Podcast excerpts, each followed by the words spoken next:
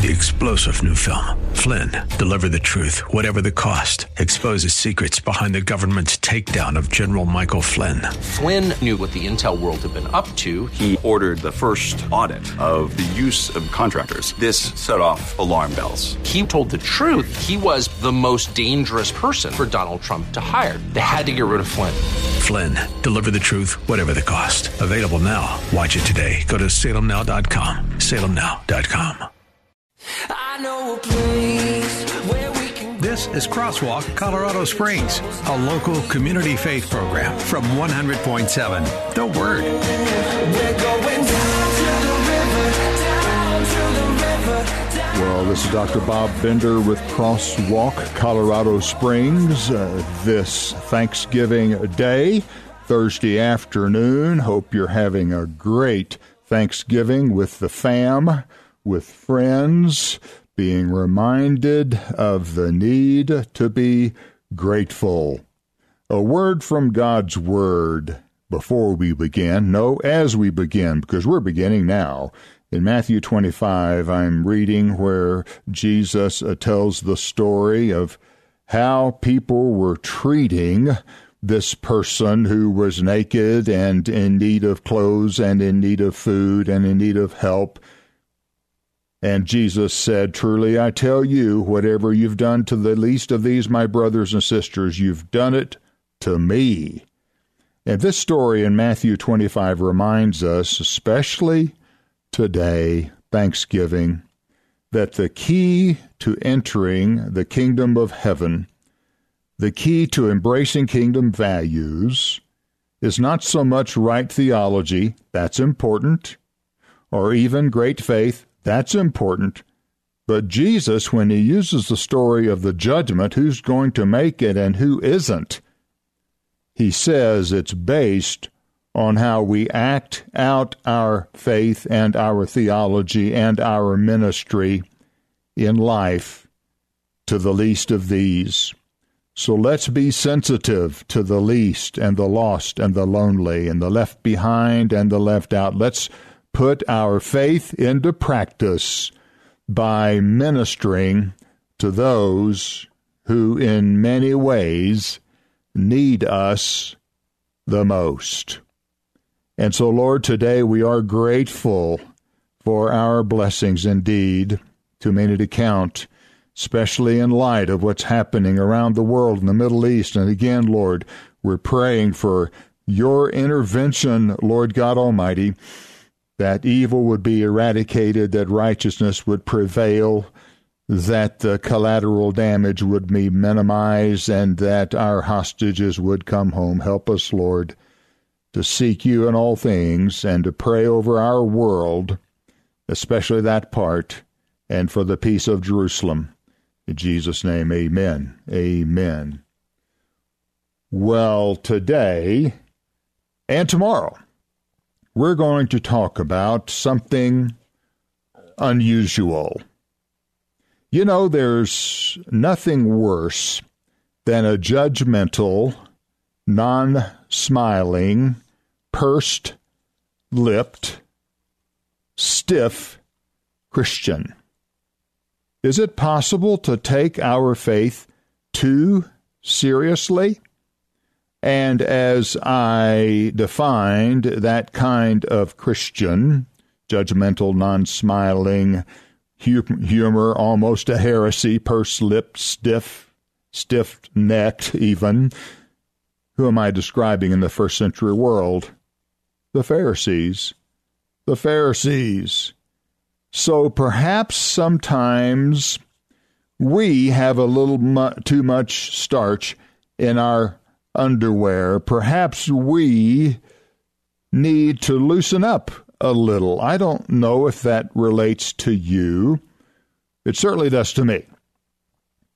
I started out my uh, pastoral ministry a little stiff. Now, I'd been in student ministry for eight years, so I knew how to goof off and have a good time. You had to with young people, but somehow when I became the lead pastor, I, I put on a, a different, I had a different mantra.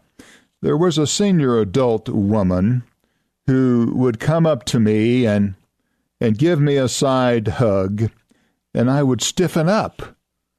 And she would say, "Pastor, why why do you stiffen up when somebody hugs you?" Now that, of course, is a, a different issue than than just having fun, but that was a manifestation of, I think, my value system, of my approach to life.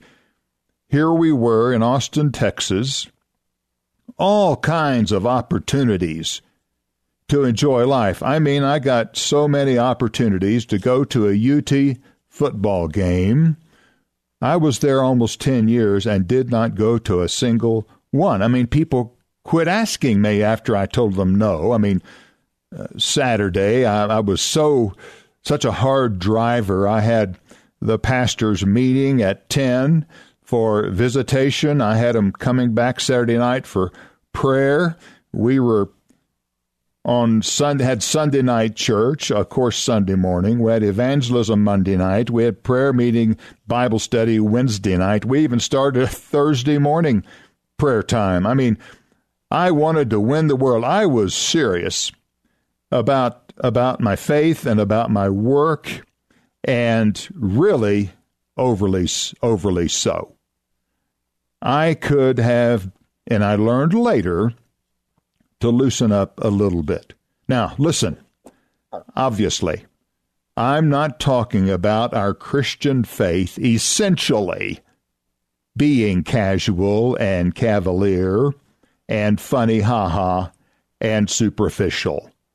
But I am saying that should be an aspect of our lives. I remember, in fact, it was at a Christian conference center here in Colorado Springs when I brought our college students from O U to uh, campus week here, and, and it was pizza party night.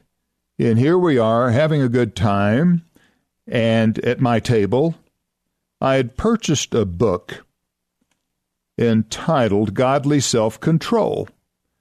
And evidently, one of the speakers thought our table was having a little too much fun, and he walked by and he said, "You guys need to read this book," as if we were having too much fun in the pizza party. And I just felt, you know, we're just a little too stiff around here. In fact, at that same conference, I'll just tell you this, I got up for breakfast, went to the dining hall, had no sooner put my tray down and sat down in my seat that the fellow beside me, after barely introducing himself, said, "Well, what did God tell you in your quiet time today?" Well, I had had my quiet time, and I and I mumbled something, you know. But hey, we we don't even know each other. Aren't, aren't we a little too tight around here? Well, what about Jesus? Yes, he set his face like a flint toward Jerusalem. Yes, he was a man of sorrows. But was there another side of Jesus when he was here in the flesh? Was he all twenty-four seven, three sixty-five, serious and all tight and focused? I, I don't know. Let's consider this. Elton Trueblood has written a book, The Humor of Christ, and his thesis and mine is obviously Jesus was not a stand-up comic. But I think there was a side of Jesus we need to dial into. For instance, when he talked about straining gnats and swallowing camels, that that was a that was a funny ha-ha. When people heard that, they they smiled, they laughed. What what is your favorite picture of Jesus? There are many pictures of Jesus out there. My favorite picture of Jesus is the laughing Jesus. Robert Hooke drew one. Willis Wheatley drew one, the laughing Jesus. After all, Who created humor anyway? God created all of our emotions. He created hum- humor. And so today we're going to dial in to a funny thing happened in my ministry, and we're going to have a biblical basis of it. So when you return, we'll start telling stories. See you soon.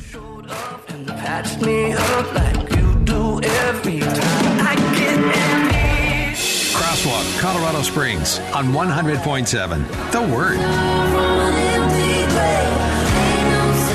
Welcome back. We are addressing an unusual issue in the Christian faith. We're talking about humor. We're talking about fun. We're talking about joy.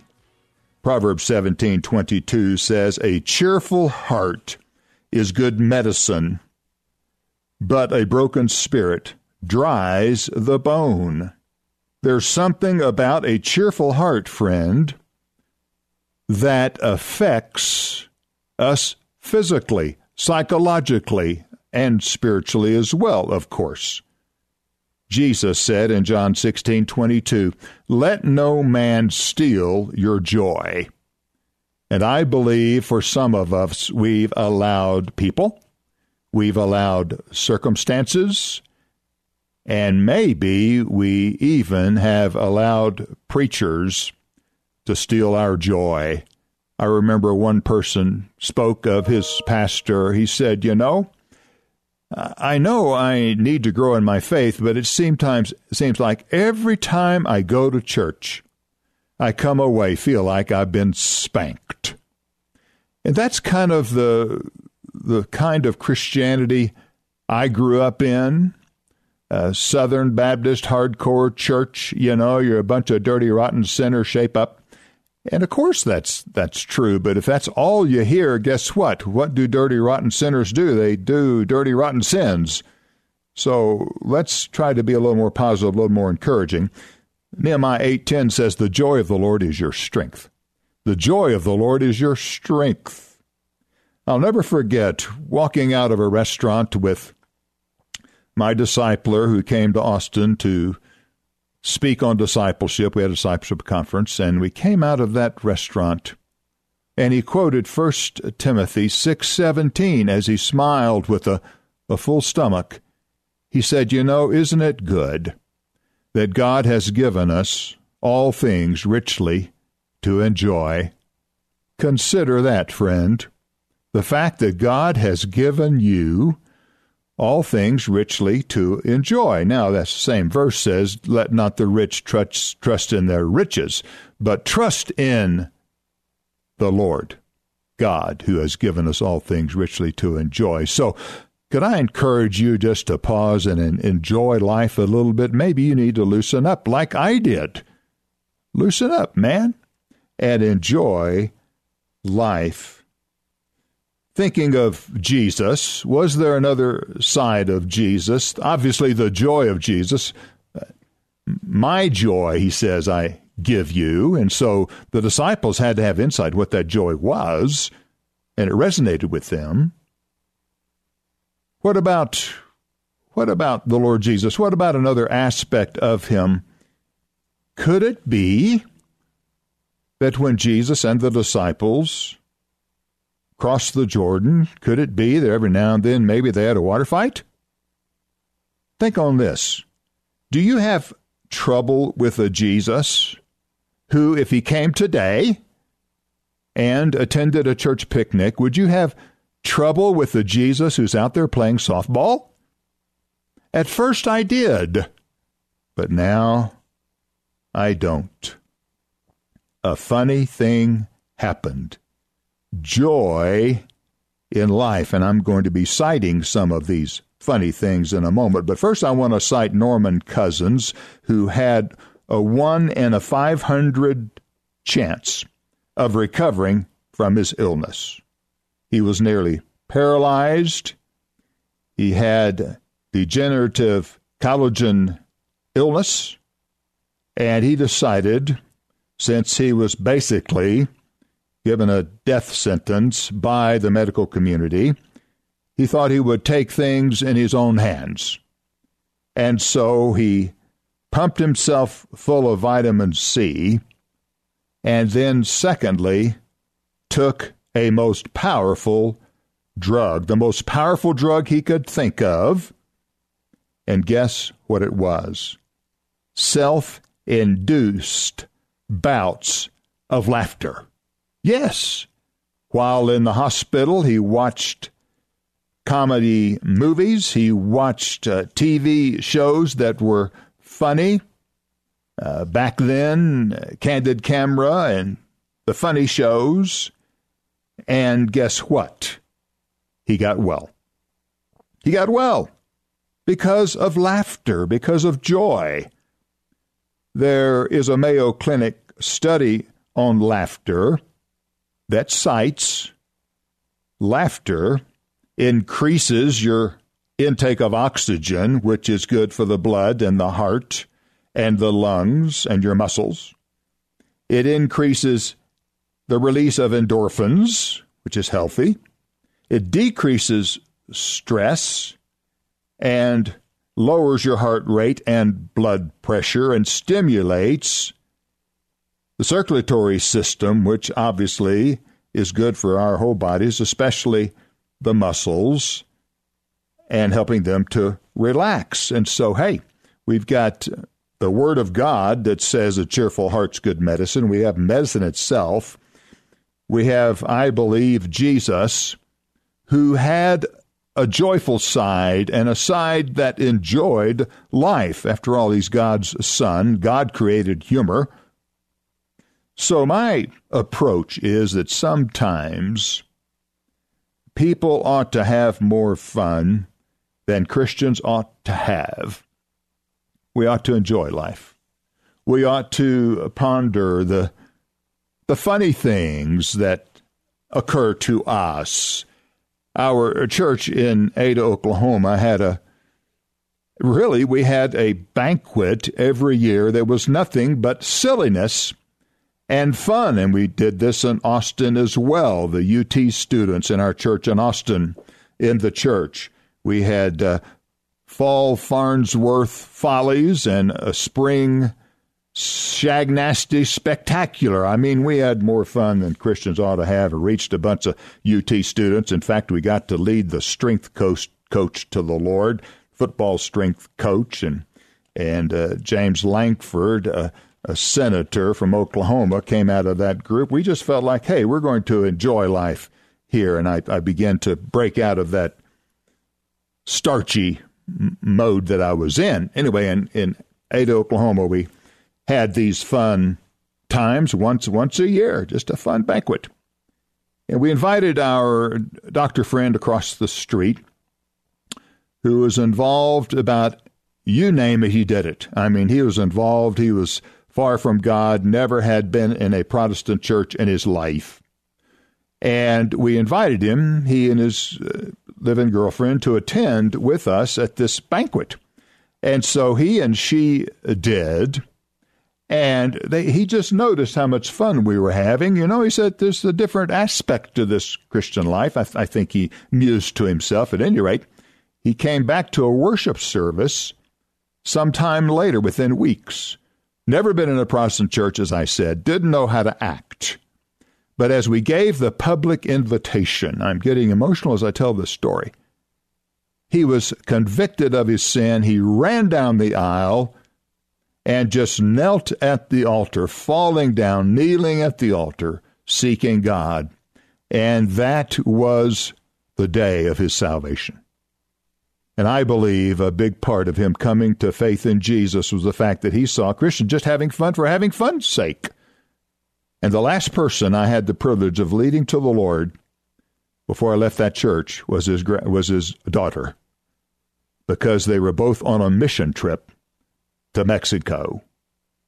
You see, let's engage this part of our Christian faith. Let's enjoy life. Of course, there are serious times. There are burdensome times of prayer and fasting and seeking God, obviously. But there are times of joy as well. What about in your life? Do you, are you enjoying your Christian faith? Are you enjoying those around you? Well, when we return, I'm going to tell you some stories that are hilarious, things that happened in fifty-five years of ministry, entitled, A Funny Thing Happened in Church. See you in a minute.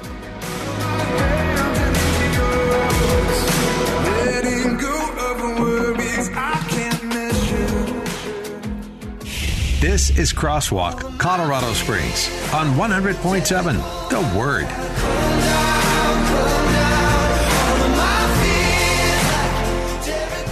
Happy Thursday, happy Thanksgiving, and there's so much that we have to be thankful for.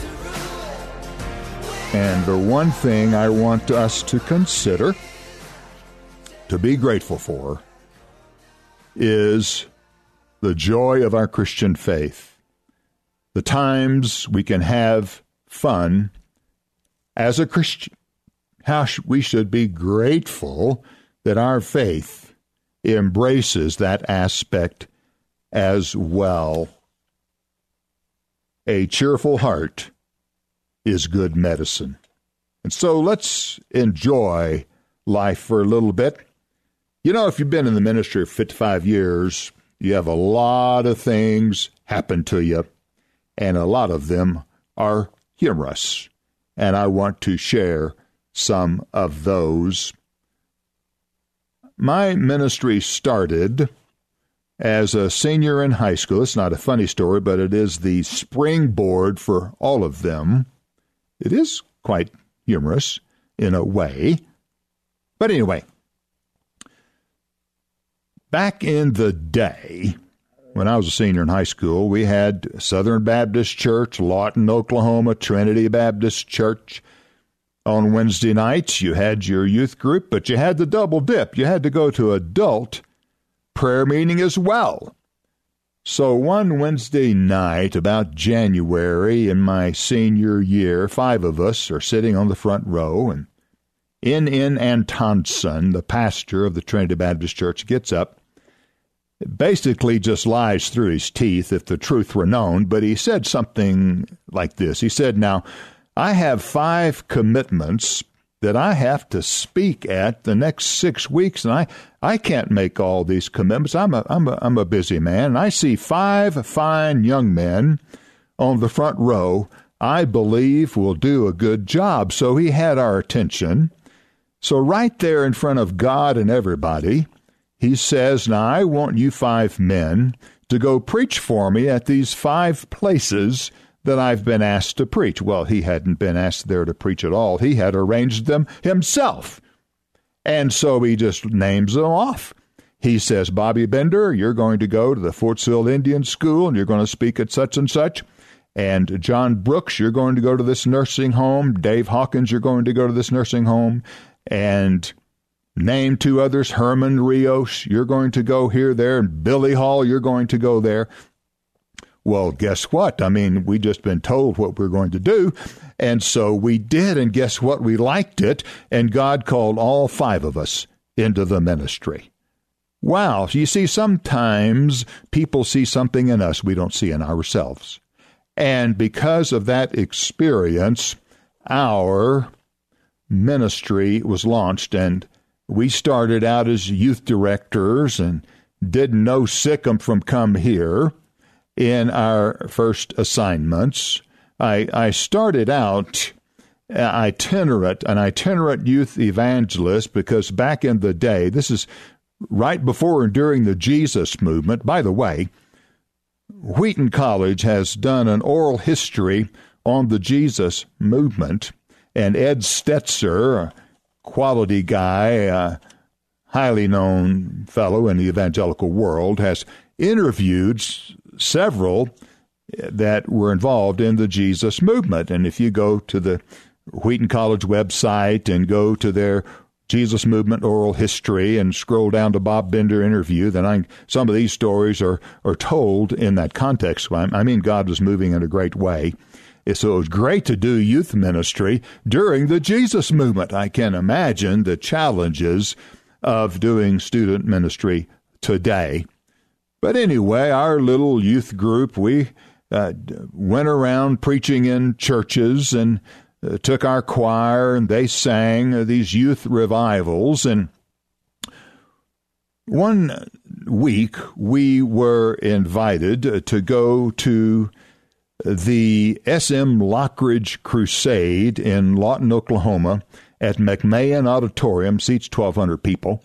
And so we pile on a bus, and we notice that our our music and youth director's not with us. He had another commitment or something came up. Anyway, so we're on this bus, a couple of sponsors, about thirty of us, and we arrive at McMahon Auditorium. Of course, it's an African-American revival, and S M Lockridge preaching, big name back then, st- still has been. I believe he's gone home to be with the Lord, if I'm not incorrect. But anyway, so we get off the bus, and and they usher us to the front, and we got this place uh, off to the side at the front, and the only Caucasian people there, and the auditorium's full. And let g- catch this image. A two hundred voice female choir sings, "Pass Me Not, O Gentle Savior." I mean, they're swaying and singing. I mean, it's so emotive and emotional. I mean, we're just, we just, just stunned, really. And then after this choir sings, the M C gets up and says, "And now the choir from the Trinity Baptist Church will come and sing a number." I'm telling you, we had no idea. I think what had occurred was they just assumed that since we were a choir, that our director would be there and we would just be prepared to sing anywhere we go. Well, let me tell you, we weren't. And we didn't move an inch. And so we had to, he had to repeat himself. He said, "Now the choir from the Trinity Baptist Church will come and sing." And then the usherettes came with white gloves and they motioned us to get up. And so this little group of white teenagers muddle up to the stage, and so Anita, our pianist, starts playing the piano, and I go and I lean on the piano, and I say, "Anita, what are we going to do?" She says, "Well, let's sing something simple that we know. Let's sing, 'My Lord, I'm on my journey.'" And since I was a choir president, I was kind of thrust out in the front there, and so I mouthed to the choir, "My Lord, I'm on my journey," and they their heads are nodding. "Yeah, we can do that. We can do that." And so I start directing, and Anita starts playing, "My Lord, I'm on my journey. My Lord, I'm on my journey." And then I realize there's a solo part. And so I look at Bill, "You going to sing the solo?" "No." I look at Nancy, "No." And so, no, no, the solo part is a part of this song. Somebody's got to sing it. And so guess what? I just sang the solo part myself, but I was so embarrassed to turn around and face the audience that I faced the choir and sang the solo part. Have you ever seen a choir sing and somebody in the choir singing a solo? You're trying to figure out who it is. Well, they never figured out who it was because I had my back to the audience. And so we sang it and we made it through it, and I'm sweating bullets. And they just were so gracious, and it was it was barely passable. And uh, somebody prayed right before we sang, and so the M C, I'll never forget his face. I'm sitting on the chair in the front row for some reason. They haven't dismissed us yet. And he turns around during this prayer, and he says, that would that was great. Can you sing another?" I said, "No, I'm afraid not. That's about all we have." But anyway, you see, starting out in ministry, I didn't know Sikkim from Come Here, and you just start out doing the best you can with what you have. In fact, there was one time we're both youth directors, and we're commuting from Oklahoma City to Shawnee, Oklahoma Baptist, and we both find out that we're dating the same girl, Mary Jane Thompson. And so we get all, I drove by one time and I see his, his, his uh, car at her house, and I get all amped up. And so we started duking it out coming out of the car, two youth directors at Oklahoma Baptist. And my, we're just so immature starting out and, and carnal in some ways. And, and then later on, I'm called to the First Baptist Church of Ada, Oklahoma, and the associate pastor, right as we're eating there before we arrived, he said, there's somebody who's so looking forward to you being her pastor. And he said, Mary Jane Thompson of Beverly, my wife, about lost it and dropped the fork. What? She's here? Well, as sovereignty would have it, by the time I arrived, because there's some time in this dinner engagement and arriving at the church, Mary Jane had moved on. So, you know, the Lord, He protects us sometimes from ourselves and from the messes we get into. We'll return, and I will have a bunch of funny stories to tell you about fifty-five years of ministry. Crosswalk, Colorado Springs on one hundred point seven. The Word. Good God Almighty, I hope you'll find me. Welcome back. A cheerful heart is good medicine. And there is a relationship between joy, between laughter, between fun, and a, a healthy lifestyle. And we're seeing that in our Christian faith, the joy of the Lord is our strength. And sometimes you just got to enjoy life and thank God for our experiences that add this dimension to our lives of laughter. As I said, I started out in itinerant youth evangelism. These churches would have youth revivals Friday night, uh, Saturday night, Sunday morning, Sunday night.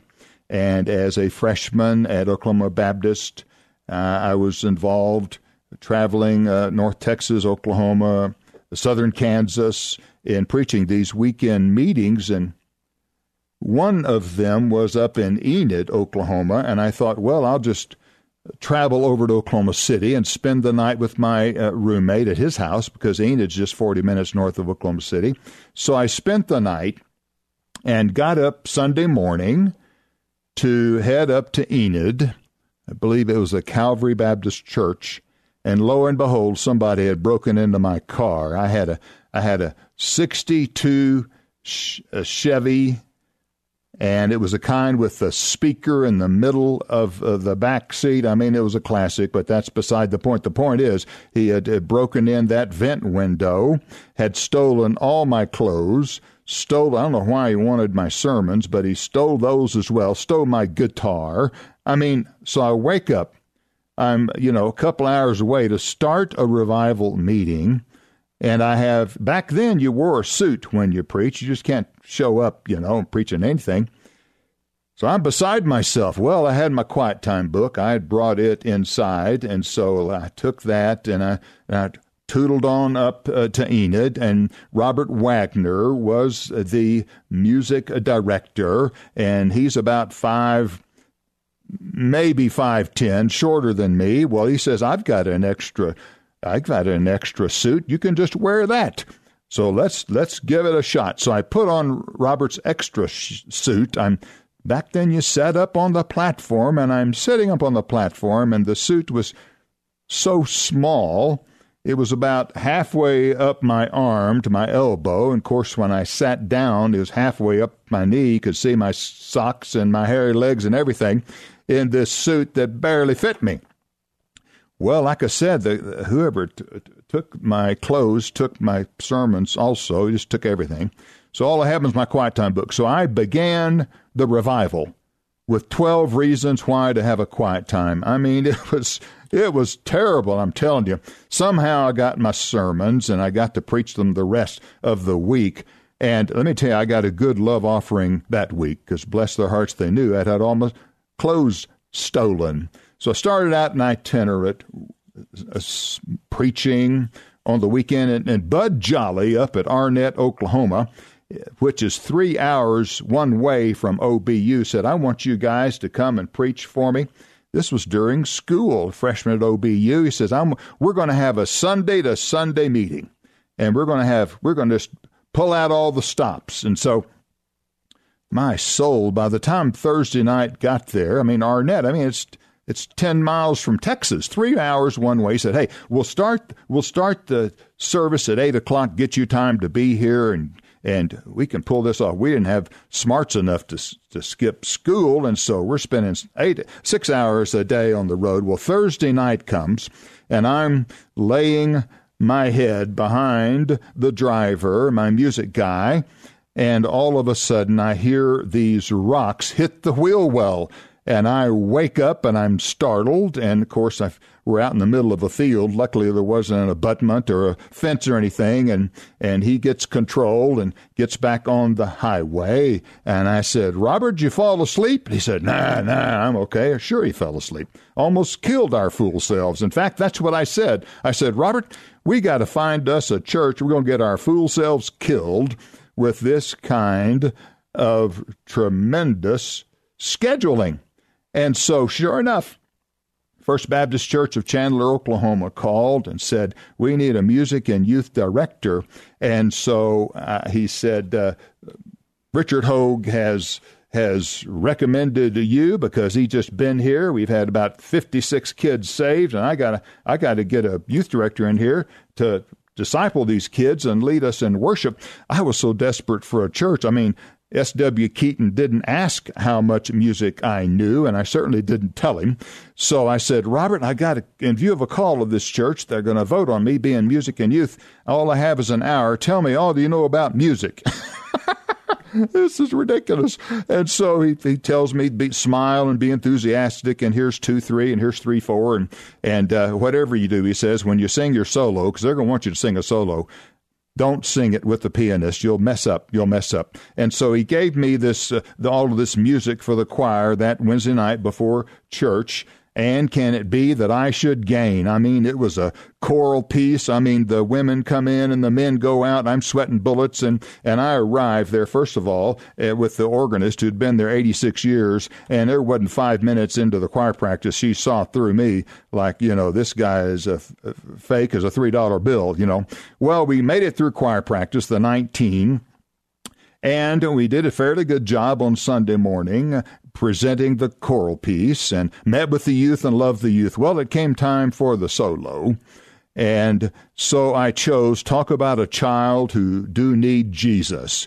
And it's a solo, but it goes up a half step every verse. Well, I started so high that by the time I got to the fourth verse, I talk about a child way up in the stratosphere, you know.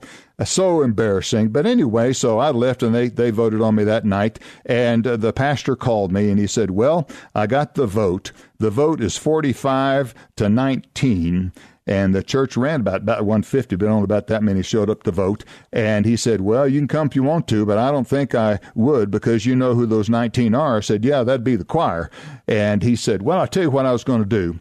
Uh, you can come if you want to, but I, I I wouldn't suggest it. In fact, I've got an idea. I was going to pay you thirty-five dollars a week for you to come and do the music and youth. I tell you what, I hear you have a fine music director as your partner, Robert Wagner. If you can get him to come with you, I'll pay him twenty-five dollars a week and you twenty-five dollars a week to work with the youth because the youth love you.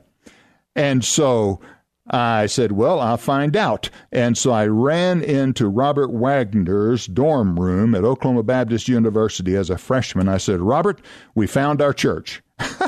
We didn't pray about it. You know, we just knew it was of God. And we both started there. And what a wonderful ministry to get us out of itinerant ministry into the local church ministry. Well, it was exciting in the Jesus movement to move and see God move in a great way. I was at then the Nichols Hills Baptist Church, Oklahoma City. I had a hayride. I was planning on uh, maybe maybe fifty, maybe seventy-five show up this hayride. Well, about two hundred fifty showed up. Well, luckily, Charlie Holt, a guy in our church, ran a truck uh, um, outfit downtown Oklahoma City. I said, Charlie, I need all the trucks you got. And so he gave us a gave us a chicken bus. He gave us a moving van, gave us all that we could to put all these kids in. And we had a great time, had a bunch of them bunch of them saved that night. Well, so I, I wanted to have a choir at this church, so I, I had a youth choir, and I was going to do a solo there, and I told the pastor, I said, uh, now, pastor, this youth choir has to have Uh, has to have some drums with it. And he said, well, we've never had drums in our church before. And I said, well, come on, maybe it's time. Maybe it's time. So he said, okay, you can have drums, but he has to be out in the hall. There's two little bitty halls, eight eight little uh, little halls off to the side of the choir, you know. So he's out in the hall playing the drums, and I sing a solo. And I think the choir sang first, and I sang the solo second.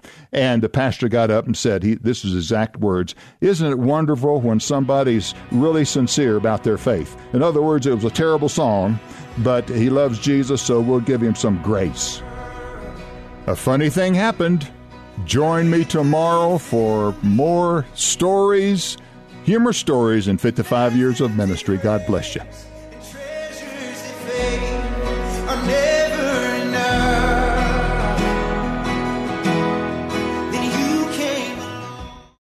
Three-star General Michael J. Flynn, head of the Pentagon Intelligence Agency, knew all the government's dirty secrets. He was one of the most respected generals in the military. Flynn knew what the intel world had been up to. He understood its funding. He ordered the first audit of the use of contractors. This set off alarm bells. The explosive new documentary, Flynn, Deliver the Truth, Whatever the Cost, and covers the facts behind this scandal. Flynn told the truth. He was the most dangerous person for Donald Trump to hire. I find out the worst enemy that I'm going to face in my life is right here in America. They took my assessment and they wanted me to change it. And I was like, I'm not changing it. They had to get rid of Flynn.